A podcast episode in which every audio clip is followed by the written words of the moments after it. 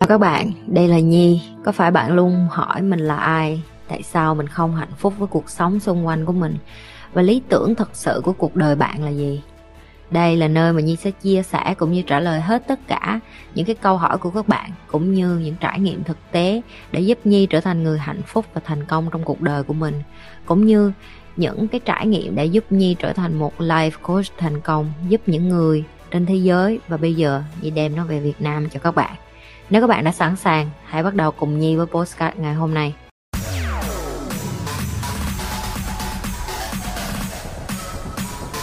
Cô em biết đọc sách là bổ ích nhưng em không đọc, em đọc không thường ạ. À. Em hay nghe sách nói lúc nấu ăn tắm nhưng lúc đọc thì điện thoại, tivi hấp dẫn.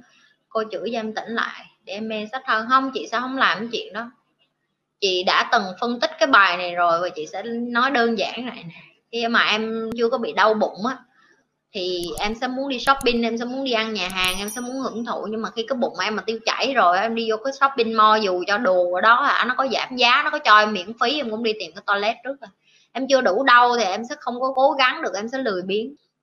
Ok?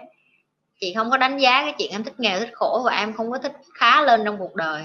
Đó là sự chọn lựa của em. Chị ở đây không phải ép tất cả mọi người sống như chị.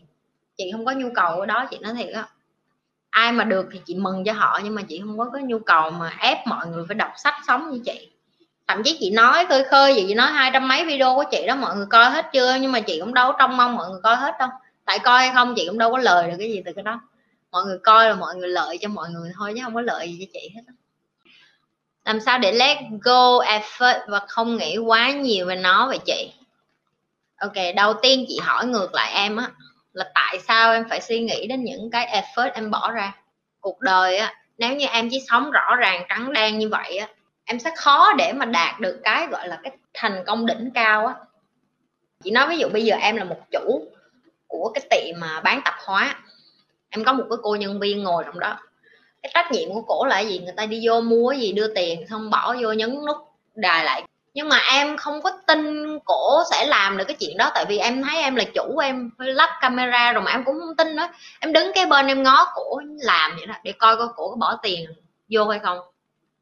Em đứng em kiểm tra vậy đó.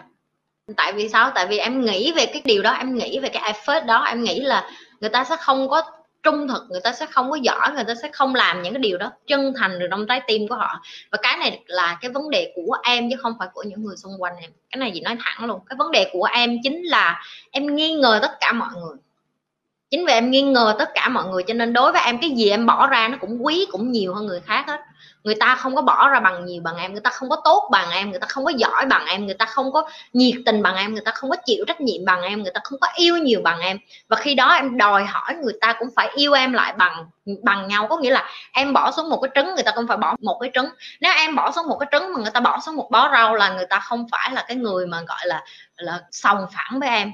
Thì chị nói cho em nghe nè, cái trứng hay bó rau nó bằng giá tiền nhau hết á nhưng mà nếu cái, cái tư duy của em em không có mở lòng ra tại vì nếu như em nói vậy chị hỏi em ba má em thương em ok? Em đâu có đông bằng tiền em đâu có đông bằng những cái này được tại vì tại sao có những lúc em sốt em bệnh em nhập viện.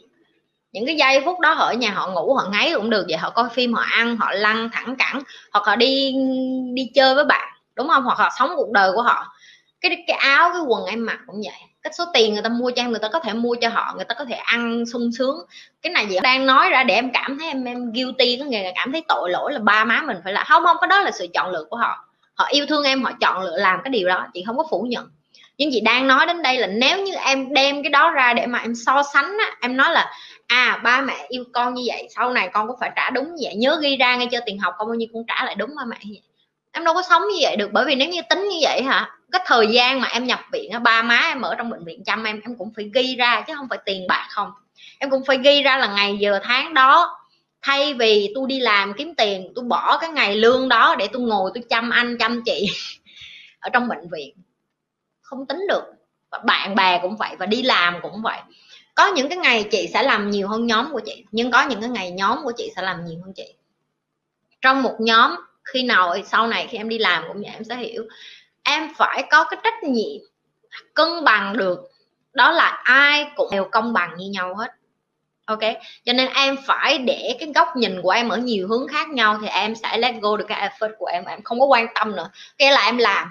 Em làm là em làm thôi tất nhiên là em phải có cái ánh nhìn công bằng gì biết nhưng nó không thể nào mà nó rõ ràng tới mức như vậy để em rõ ràng quá thì em sẽ thiệt. Sau này em sẽ không có làm ăn chung được với ai, sẽ không có ai muốn muốn ở với em, không có ai muốn gần em, không có ai cảm thấy như là em xứng đáng để ở trong nhóm của họ, ví dụ như vậy.